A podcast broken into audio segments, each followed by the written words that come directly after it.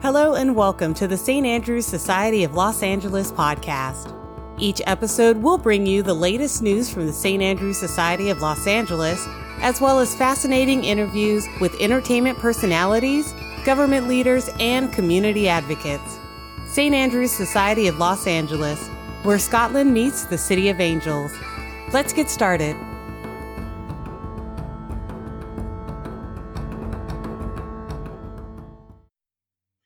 Hello and welcome to the St. Andrew's Society of Los Angeles' podcast. I'm your host, Joanna Lewis, and today we have an amazing show lined up for you. First, I'd love to introduce you to our co-host and moderator for this week's episode, Mr. Richard Sparks. Richard Sparks is an alumni of Oxford University and has written extensively for television, film, radio, and stage. Please welcome director, author, entrepreneur, Richard Sparks. Hello. And our guest today, which I'm really excited for, Alex Boyd. Alex Boyd is a landscape and documentary photographer whose work primarily focuses on the Scottish landscape. Alex's work has been widely exhibited internationally with solo exhibitions at the Scottish Parliament, as well as group exhibitions at the Royal Academy, Royal Ulster Academy, and the Royal Scottish Academy. His work is featured in the National Galleries of Scotland, the Royal Photographic Society, the Yale Center for British Arts, and Yale University. His first book, St. Kilda, The Silent Islands, was recently shortlisted for a Saltire Award. His second book, The Isle of Rust, a collaboration, was named one of the best photography books of the year by the Scotsman publication. Alex is currently working on a selection of new books on the Faroe Islands, the Outer Hebrides. Please welcome photographer, writer, and printmaker, Alex Boyd. Thank you both, gentlemen, for coming on the show today. It's good to be here. Thank you for the introduction. Yeah, it's great to be here. Thank you so much. I really miss England, and I go back there a lot. And I'm looking at your pictures of Scotland. It reminds me of many, many days up there and happy times, you know, camping and traveling around and just the wilderness of the place. Mm-hmm. And I kind of missed it. Can you tell me what it is about that wide, empty space of Scotland that is so unique?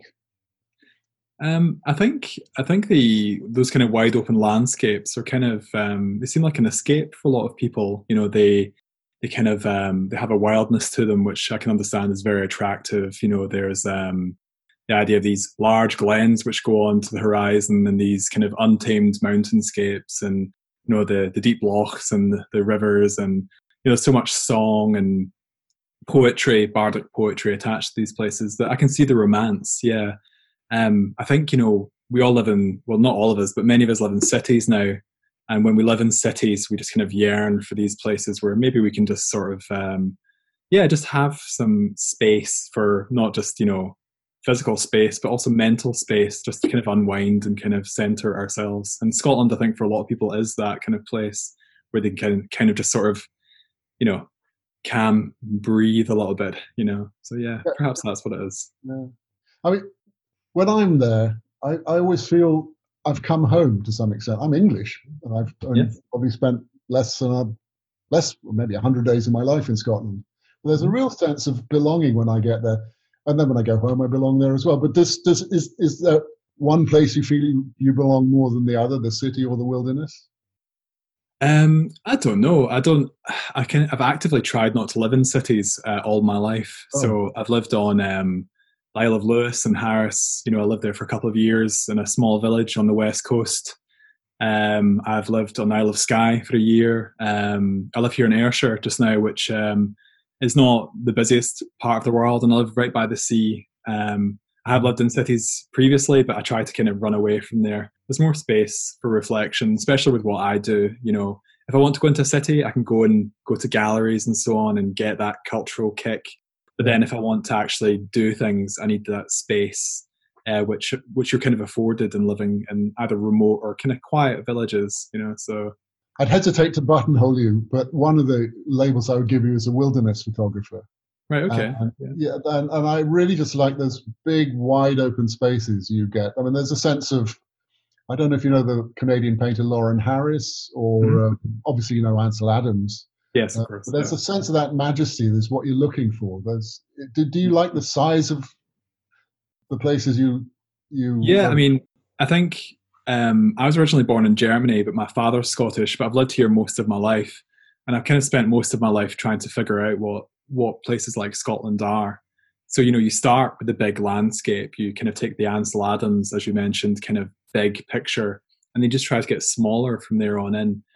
So, you know, when I went to somewhere like Glencoe, which is probably one of the more famous Scottish, you know, big open landscapes with mountains at the end, I tried to kind of drill down on the histories of these places and maybe try and tell some of the stories around them. So they go from being kind of wild, unknown places to places with quite intimate histories. And I think, you know, a wilderness photographer, you know, I'm happy enough with that label. I'm also trying to kind of unpick some of that, try and unpick some of the romantic Scotland to kind of actually tell the kind of the layerings which go on in those places, you know. So they're no longer kind of big open empty landscapes. They're places where things happened or people lived or, you know, people had to leave behind. So yeah, it's a complex relationship I've got with the landscape. I'm still trying to work out. You know, that seems like I've picked a really good place to start. I said I hesitate to give you one label because you know, you look at a photograph of, I think it was in St. Kilda, of the downed aeroplane of the Second World War, which had cost the lives of various New Zealand and Australian and British flyers were killed in and that one shot of the remains of the airplane in the middle of St. Kilda is very, that's a story. That's not real, is it? No, that's the thing. I'm really interested in the idea of other narratives. So, you know, for example, Scotland has a very, very well-known, very well-promoted narrative, which is, you've got programs like Outlander, which, you know, tell the story of kind of perhaps, you know, the Jacobites, and kind of the struggles against, you know, perhaps, you know, the British Army at that point, the Lowland forces. But, you know, there are other stories in Scotland as well. And you mentioned St. Kilda. Yeah, I spent quite a while out there. It's very well known for one story, which is the evacuation of the island. I'm also interested in other stories such as, these poor airmen who lost their lives, or, you know, the continuing story of the island. You know, I think the problem with a lot of Scottish history or ideas around Scotland is that, you know, time has just stopped. It never did stop. And sometimes I think the problem can be that people from outside, or, you know, people who view Scotland have this kind of backward view of it. Well, you know, we are very much living in the present. You know, we want to look at lots of different layers of Scottish history and contemporary stories and kind of try and, you know, tell those as well.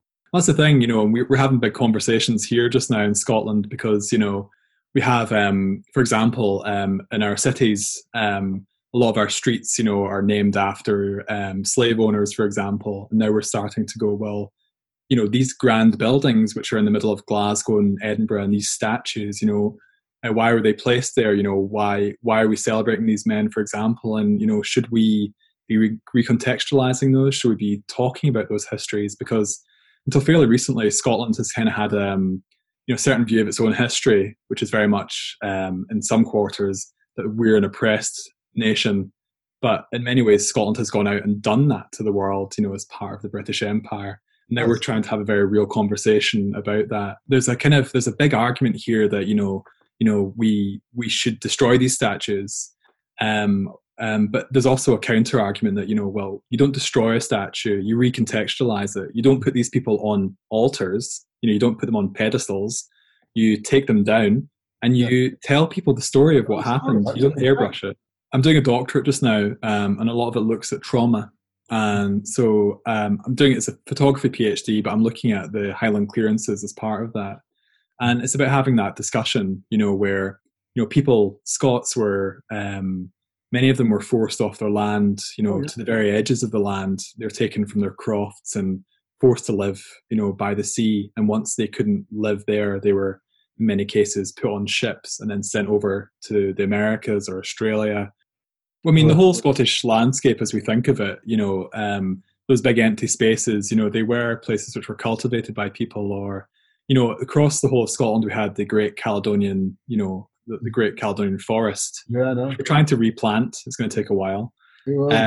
But as you mentioned, sheep. I mean, sheep replaced people here, you know, in a major way. I mean, I've spent a lot of time in, you know, the smaller Scottish islands like Raasay off of Skye, which is famous for a place called Hallig, which was written about by the poet Sorley MacLean, who's kind of one of the greatest Gaelic poets. And people are watching this, haven't heard of Sorley MacLean, please go seek his work out. He's one of the great Gaelic bards. And this poem, Hallig, tells the story of the clearance of this village on Raasay and how those people were replaced, you know. And I've been there many times. It's quite a moving place. You know, the stone outlines of the houses are still there and the sheep are still there. And, yeah, it's quite a moving piece. And there's places like that all over Scotland, you know. I lived down here in the south of Scotland on the coast. And we talk about the Highland clearances, but there were lowland clearances as well. So, yeah, the whole country, people were just sort of moved around and then in many cases moved overseas. And then they themselves who had undergone that did that to people in the countries they went to, you know, so that trauma was carried on. I was interested in your use of tintypes and the way that they give the landscapes a very historical feel. Is that something you discovered by accident, or were you aiming for it? No, I've always had an interest in historic photography. The American photographer Sally Mann, someone I've got a lot of respect for, and about 10 years ago, I went to her exhibition, which showed images of Virginia, where she's from, and I'd also known a lot of early Scottish photographers who used these processes, so I was kind of inspired and went to learn at a workshop how to do this. And, you know, I got so far, and then eventually I got a fellowship, a Sir Winston Churchill fellowship, which then took me to America. And I spent a month and a half going to 10 US cities, including LA, training under kind of American masters, because America is really, you know, much further ahead than we are in terms of this kind of thing. So, yeah, I went up to, Santa Monica and spent some time there with a guy called Luther Gerlach. Does a lot of stuff with the Getty. And then I went out to the East Coast, up to Rochester, and spent some time with a man who lives up in the woods, you know, has like a horse-drawn cart and lives in the ways of the Old West. And they helped teach me a lot of these processes. So, yeah, it's I came back to Scotland, you know, with this kind of new knowledge. And I really wanted to kind of figure out how these early photographers in Scotland worked, how they made those images of the landscape, and how that's kind of, you know, keeps telling a story today where we're, you know, we view Scotland as big, empty landscapes. And that's really from the birth of photography, where you had these people who are selling images to tourists of Scotland as a place which is empty, you know, and it's emptied for a reason, as we've discussed, the Highlands. And, you know, today I was doing a thing with the BBC. I was up in Argyll shooting a programme which was on George Washington Wilson, who's one of the first kind of Scottish photographers who made those kind of works. You know, he ended up, in 5 years, he sold 500,000 images, which went, you know, all around the world. And he's one of the people who's responsible for this, the view we have of Scotland today. And, you know, I want to kind of unpick that. You know, why do we have this certain view of our country, you know? So tintypes and these old processes was the way of doing it. Yeah. Yeah. So, well, that's a really nice way to approach a subject. One of the reasons we have a view of Scotland like that is, of course, there's nowhere else like it. I mean, if you wanted to do street art, you could do street art in, as you said, Santa Monica or London or Glasgow or anything. But Scotland's got a uniqueness about it. And okay, well, let's go a bit further north. Faroes. Tell us about your trips to the Faroes. Those are fascinating. So I spent a couple of months in total there. I actually met my wife there, strangely enough, who's Australian. So, yeah, it's a bit of an odd one. But mine's American, so we both married out. Okay, yes, well. Well, I went, the first time I went out there was to spend a month on a sailing vessel. And the idea was to sail... because the Faroe Islands, they're halfway between Iceland and Scotland. They're Scotland's one of our nearest neighbours, but Scots really don't know anything about the Faroe Islands other than, you know, they like to hunt whales, which is kind of the main thing people know about the Faroes. So I decided that, you know, I wanted to learn for myself and maybe make some work while I was there. So yeah, I went out there and spent a month on a boat, a 110-year-old fishing boat called the Johanna. Yeah, so we're there for a month, and we sailed around all these islands and met people, because the crew were Faroese, and you know, having a Faroese crew with you who are introducing you to people and introducing to experiences is a bit different, you know, to then, you know, just stepping off a plane and, you know, just taking pictures of people. I tried to build relationships in that first trip where I could, you know, get to know people. Have you been back? Yeah, that's what happened. So I went there for a month, and then I subsequently went back the next year for longer, spending time working directly with Faroese families, working with artists such as Throndur Patterson, who's quite a famous artist who travelled with the English explorer Tim Severin. Oh, yeah. The Brendan voyage. So I met artists, I met politicians, I met actors, I met, you know, people just with their families, and, you know, spend time with them, have dinner with them, get to know them a bit, photograph them, photograph the landscapes, climb the mountains, of course, and just kind of try to build up a relationship. Because I think, you know, I get annoyed when people come here and, you know, just take pictures and then produce a book, for example, and they've only, you know, they just stepped off the plane. It's the same thing, you know, if I went to the States and made a book on, I don't know, pick a town, any town in America, and pretended to be an authority of it, I think that would be problematic. So I tried to kind of cultivate relationships, and, you know, I'm still talking to those people now. This takes us back to the idea of wilderness and travel rather than tourism, because tourism, you get on a plane, you get off, and to go and sit in a beach resort for a week would drive my wife and me up the wall. I mean, I just couldn't bear it. So we've backpacked around Southeast Asia and Papua New Guinea and places like that when we were younger. And you travel slowly, and you get to meet people, and you get to, you don't know where you're going and where, you know, well, let's go down there for a few days and see what happens. And that's a different type of thing. And that's what I get from your photography. I get a sense when I'm looking at your Glen pictures of what's beyond it. I want to go and find out what's beyond that. What's next? That's very kind. I mean, what you've described, you know, what you did previously is something that's very hard to do today, because, you know, you see somewhere like the Faroe Islands or Iceland or, you know, even LA. It's somewhere that it's very hard to see for the first time, because you already know it through Instagram or through media or, you know, I mean, you know, when I was in LA, you know, I was like, oh, I know that place. Oh, I know that place. I know that place, because I've seen them all, you know, on television, you know. Or in movies. And Scotland's perhaps the same. You know, in Scotland, they don't really show the programme Outlander. People here don't really know Outlander, which might come as a shock to you. But when I've been to, you know, so I've been to Australia, and I've been to North America on a number of times, and people talk to me about Outlander. I don't know what they're talking about because I've never seen it. But many people abroad have a very fixed idea on what Scotland is from programmes like that. So, because you have to then try and unpick that, you know. Yes. You have to go from, you always start from cliches, and you try to wind back from there. That's, and you know, you've got exactly where I was going with that. That's the same point. Well, yeah. But I think those cliches are really interesting, you know, and trying to work out why those are kind of are so resonant. I mean, my wife was driven crazy by my view of Australia, because in Britain, for example, you know, Australia's always shown as, you know, crocodiles and, you know, Australia's 100 deadliest animals.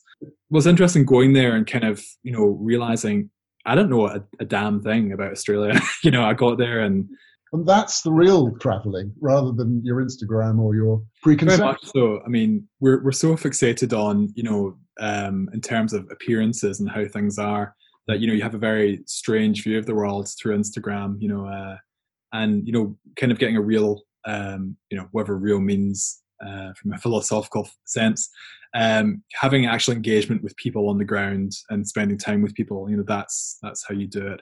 Yeah, I mean, there's no perfect way of viewing a place, you know, it's all subjective. So yeah, yeah, no one's experience is wrong. But that's great for a photographer, because a photographer's got a unique point of view. I mean, a tourist photographer will always have one of your pieces in Skye. Mm-hmm. You mentioned this is a very popular spot for photographs, so I'm sure a lot of people go and photograph that. But there are many other places that you will find in the area that'll give you your view of the place. Well, I'll give you an example of that. One of the most famous places in Skye is a rock formation called the Old Man of Storr.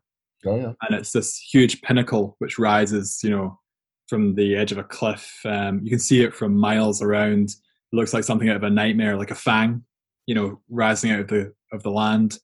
And tourists go up there, in their thousands and thousands. You can barely park near there. The roads are so congested. Anyway, it's a great Instagram, location. But you go up there and people walk. Because they've seen the route, they walk up to it, around it, and then they come back down. But no one will go off that path. Mm-hmm. And when I lived on Skye, I would go up there, go to the store, and then I'd walk 3 or 4 minutes under the cliffs and around and up up part of a precipice, and I'd sit there and I'd see no one for hours. Literally 3, 4, 5 minute walk away, and I just watch people do the same guided walk, but not actually looking. There's a corrie beside there called Corrie Nymphola, which means corrie of the fool. Sorry if my Gaelic was wrong there. And I stood in the fool's corrie for hours, photographing the landscape from this perspective I'd never seen, because it's not on Instagram. It's not in books. And since I've gone there and since I've shared images of that, people now write to me and say, "Where did you take that?"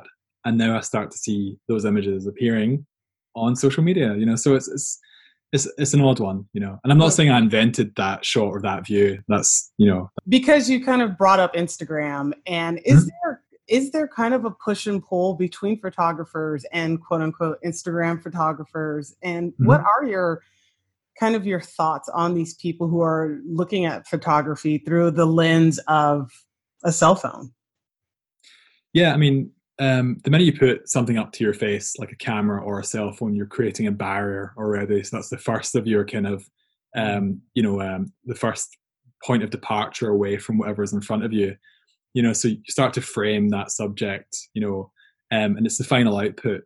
So if you're doing a cell phone and you're doing something for Instagram, what are you actually doing? And in many cases with Instagram, it's performative. You're having this performance where you want to tell a story. Recently I was up in Cape Wrath about 2 months ago, which is the most remote northwest part of Scotland. You have to get a ferry into there, and then it's a 16-mile cycle along this, quite terrible, terrain to get in there. And, I went up there and I stayed in a bothy, which is a place which is, there's no toilet, there's you just have to get a fire going. You keep warm by sharing a few whiskies, so it's a beautiful place, a remote beach. It's the Scotland that people dream of. I'd recommend that Cape Wrath bothy to anyone. But anyway, I was there, and it's a very, very quiet, peaceful place, and I got home and I went on Instagram to find pictures of it. And there's people like doing photo shoots there, in like full tweed suits and, looking off into the majestic sunset. And it's not the kind of place where you could do that. They've clearly gone into this muddy landscape terrain with a bag full of like, gear and, to do a photo shoot. And I feel they're kind of just missing the point of the whole place, which is, this great wilderness to just have peace and quiet and, appreciate this wild Atlantic rolling into the west of Scotland, and not, do it to sell, whatever on earth they're trying to sell. So their lifestyle, basically. So yeah, in Scotland we have a great tension with Instagram, because people come here and treat Scotland like a playground. I still have big issues with that, but I understand why people do it, because it's a beautiful country, and Skye, for example, stunning big vistas, you want to take pictures of your car or, your family in front of it. You want to, if you've come from the States, for example, and you come on to holiday in Scotland, you want to do that because you want to tell that story. So I understand why people do it, 100%. It's the same, when I went out to LA or whatever, I'm doing all the stuff that I hate when people do when they come here. So I'm a hypocrite as well. Maybe we all just have to start somewhere. There's that new book, The Land of My Desire. That's a series of work I made up on Lewis, which was gravures, so they're actual prints. That will be part of a book at some point. My to-do list is colossal. Yeah. But every image I make, I take a photograph and then I etch it into a plate and then I put that through a printing press. It's quite a long process, so that book will probably take years to come out because I need to hand print every image for it. But I was trying to kind of show a side of Scotland, which again perhaps isn't seen so much, which is that was the Peat Moorland in the middle of Lewis. Mm. And it's because, you know, these places, people go up mountains in Scotland or people go to the sea, but places like the Peat Moorlands, they're a nightmare to walk over. I mean, can you imagine walking over like a bog? I've done it. Well, if you've done it, then you'll know that, you know, walking 5 miles over a peat moor is treacherous. You know, I walked when I went to take those images. You know, I walked with a woman whose family had lived in that part of Scotland for hundreds of years. They had sheelings on the moor, and sheelings are these. For those who don't know sheelings, they're small stone structures out on the moorland. And during the summer, for hundreds of years, even longer, you know, they're from. You know, from I think, is it Neolithic? I'm trying to remember perhaps thousands of years old, when people used to move around. You know, they used to live in the moors during the summer, and they'd live by the coast in the winter to fish. But anyway, that aside, her family had been there for hundreds of years at least, and she knew that land, you know, like the back of her hand. So I followed this woman, Anne Campbell, across the moors, across these hidden rivers, past these treacherous bogs, you know, where she had learned to avoid, because you go, you know, you step onto this land, you go up to your chest immediately. And I navigated with her through all kinds of weather and took those images, you know, and that's the kind of knowledge you don't get on Instagram because you know, there's no map across that landscape other than, you know, the map of experience, you know. And it's forever changing in slightly subtle ways. And yeah, those are the places which really interest me, those kind of hidden histories where you need someone who's got that really specific local knowledge to kind of survive in an environment like that. Yeah. You definitely caught the sort of the space there. I think there's particularly beautiful pictures.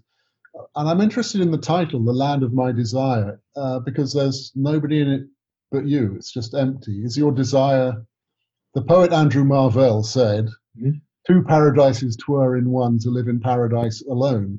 Is your idea of the land of your desire to be completely alone in solitude in the wilderness? I don't know. I don't think you're ever really alone in the landscape. I mean, you're kind of there with, I don't believe in the paranormal, but you're kind of there with the ghosts of those who've been there before, you know. So I like to reflect on that whenever I'm somewhere. I like to share the experience. You know, quite often those images I make with someone with me. But yeah, to be selfish, I do like to go out into the mountains alone, you know, and spend time in those places alone. There can be kind of a heightened sense, you know, if I go into the mountains alone, you know, there's that slightly... You know, it can be treacherous environments. So I actually quite like having that oppressive fear upon me when I'm going into the Scottish mountains, which, you know, if you've got someone else with you, it kind of takes that away. But I like having that. I mean, this town where I live just now, Irvine, it's very famous because Edgar Allan Poe used to live here. So it's kind of got a real Gothic vibe to it, I suppose. You know, going to Skye, for example, or anywhere on the West Coast and in Ireland, and seeing when waterfalls run over the edge of cliffs and then the waterfalls come back up on themselves because the winds are so high. Yeah. It's quite something to observe. But yeah, I mean, it's part of the people here, you know. I think the weather here does have a huge effect on our temperament as Scots or as Celts, you know, if we talk about the Irish as well. And, you know, that it does kind of work, the kind of humor, everything, you know, is very much from that. And, you know, there's a good book which came out recently on Shetland, I think, which looks at, you know, how the weather of Scotland has, you know, keeps people together indoors. And that's where, you know, storytelling traditions come from, that, you know, during those long winters we have here, you know, people kind of get together and they have ceilidhs and, you know, tell stories and drink, and how that's then affected how we see the world around us is through this strong community thing, because we have to be brought together to survive in those winter months. And, you know, I thought those were the old tales from, you know, the past.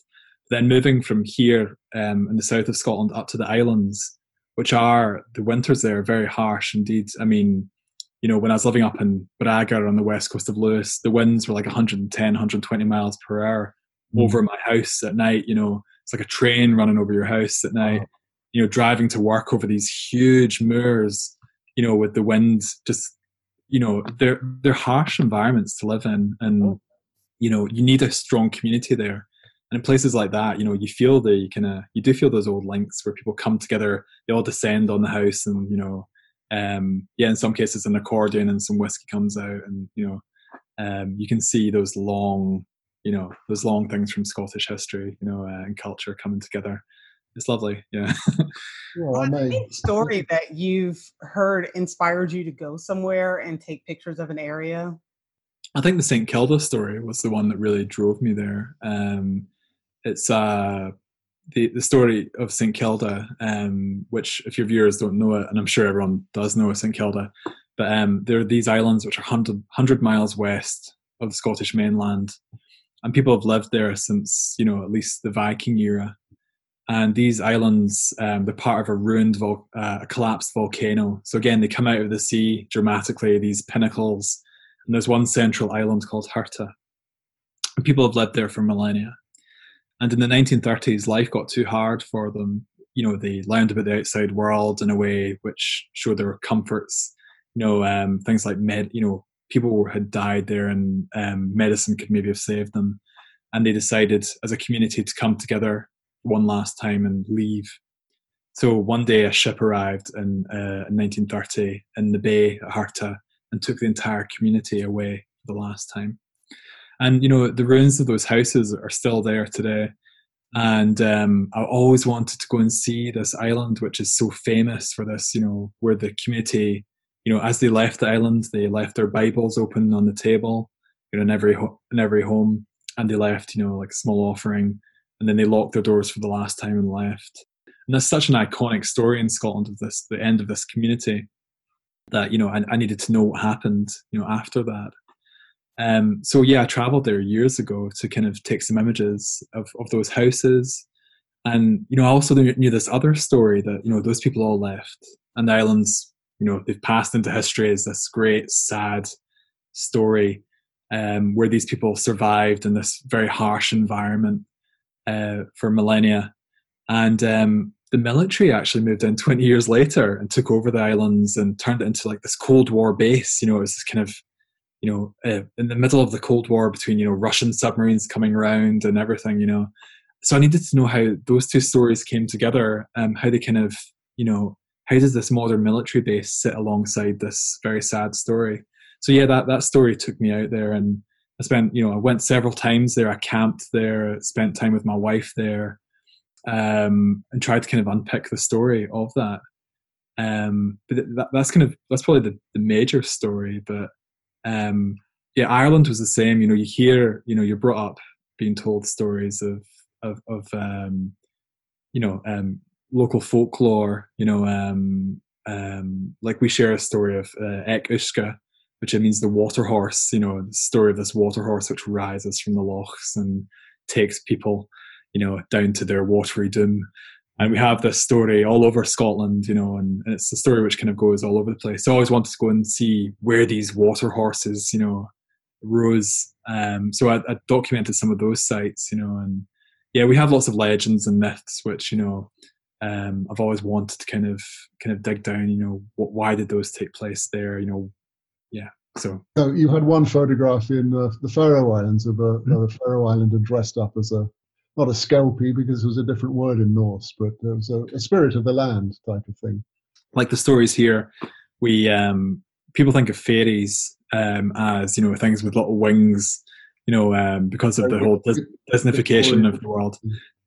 But here in the Celtic world, fairies are Shean, you know, they're the dead, they're the spirits of the dead, and they, in many cases, like to mess with you, you know, and, you know, Hulta folk, that's what she's called. And we share in the Nordic world, you know, we have these archetypical stories of the people who live in the landscape, you know, well, they're not people, they're spirits. And, you know, you don't want to... In the rocks, in Iceland, in the rocks, you don't move the rocks because they're home to... Well, that's the thing, you know, like you mentioned Eris, you know, I was in the west of Ireland there, and, you know, I'd go into a bar and, you know, you're from Scotland and, you know, you hope they don't wind you up in the same way they might wind up people from elsewhere. But, you know, they say to you, don't go and photograph there because, you know, that's a fairy place. You know, that's somewhere where humans should not disturb. You've got to be respectful of that. Don't go there. And, you know, I thought, you know, people are just trying to wind me up. And more I travel, go to bars. This is a common story in my life. And meet people. And you get the same stories. And then here it's the same. You know, there are certain places, you know, where which have those kind of ties. You know, people get strange feelings, you know, when they're working in the land. And, you know, in Ireland, I felt that especially. Do you use Photoshop on them or things like that, post-production? Not really. I mean, I try to get as much of it in the camera as possible. And that's because, you know, I want to know that it's a good shot when I make it. So when I was taking portraits of people, I tend to shoot them on film, but sometimes I'll do it on digital to show them the result. But I want it to be, you know, as close to how I'd print it as possible. And that's not because I'm afraid of Photoshop. It's because I'm lazy and I don't want to do lots of editing. You know, I don't want to spend hours of my life in front of a computer. Well, the question I'd like to ask, Alex, is where are you going next? What's on the horizon for you? Well, I've spent so much time in Scotland, you know, making work, responding to the landscape here, that, you know, I'd actually like to maybe see the places where Scots went, you know, abroad. So, you know, yeah, America really, really interests me in terms of, you know, where Scots went and settled and how they viewed those landscapes, you know. So, yeah, I'd love to do work there. But Australia especially interests me. I mean, imagine leaving cold, wet Scotland and going to this place, you know, which is complete opposite, you know, everything's turned up till 11, you know, the light, the bird sound, everything's so different. So yeah, I'd like to kind of go to these places and kind of try to find my way. And yeah, once we can fly again, which, you know, would be great, I'd like to go and spend some time in the southwest of Australia, for example, and work with the Noongar people who have been the kind of the custodians of the land in Australia for millennia, and work with the community there and just, you know, shut up, watch and listen and kind of see how they've looked after the land and how they live today. And then maybe work with them and trying to sort of find my own way in there. But all my experiences in Scotland have kind of tried to show me that I need to kind of maybe when I go somewhere else to step back and see how that then affects what I do. So yeah, maybe starting to move abroad a little bit, like all Scots do, you know, you start off in Scotland and then you end up, you know, reaching out across the world. So that's the next plan, really, I guess. Well, fantastic. Thank you both so much for being on the show today. Richard, thank you so much for being our guest host. And you're welcome. Thank you. And Alex, thanks again. It was so insightful. I've had a fantastic time with you. And if there is a website, and I know we've got a book that we want to mention also during this podcast, so we can do that right now. Okay. Yeah, I brought a book last year with Jonathan Meads, who's an English writer, critic, architectural mastermind called The Isle of Rust, which is about the Outer Hebrides. Yeah, you can get that from my website or my publisher, but I'm at alexboyd.co.uk or alexboydphotography.com. I'm also on Twitter at Alex Boyd. So yeah, that's the thing that I've got all the kind of social media stuff there. Yeah. Thanks again, guys, so much. Thank you. Thank you. You're welcome. Much appreciated.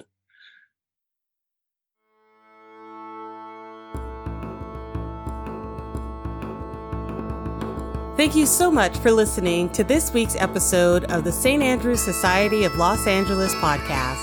For more information on the St. Andrew's Society of Los Angeles, visit www.standrewsla.org. And don't forget to like our Facebook page, Instagram, and YouTube channels as well. Have a great week, and we'll see you next episode.